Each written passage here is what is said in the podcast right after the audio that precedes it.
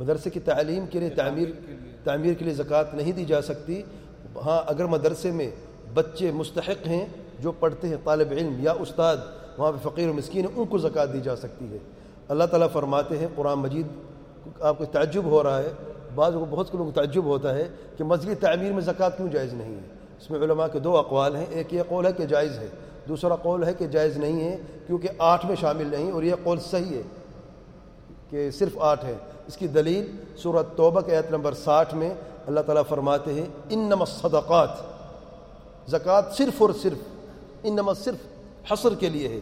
وہ پھر آٹھ نام لیے ان الصدقات للفقراء والمساكين والعاملين عليها والمؤلفة قلوبهم وفي الرقاب والغارمين وفي سبيل الله وابن السبيل یہ آٹھ ہیں۔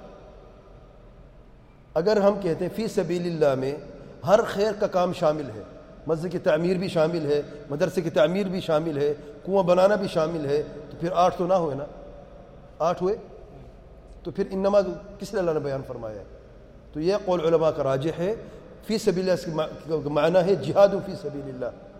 جہاد کے معاملات میں دے سکتے ہیں، اس کی تیاری کے لیے دے سکتے ہیں، لیکن فی سبیل اللہ میں نہ کنواں ہے، نہ مسجد ہے، نہ مدرسہ ہے۔ یہ قول راجح ہے۔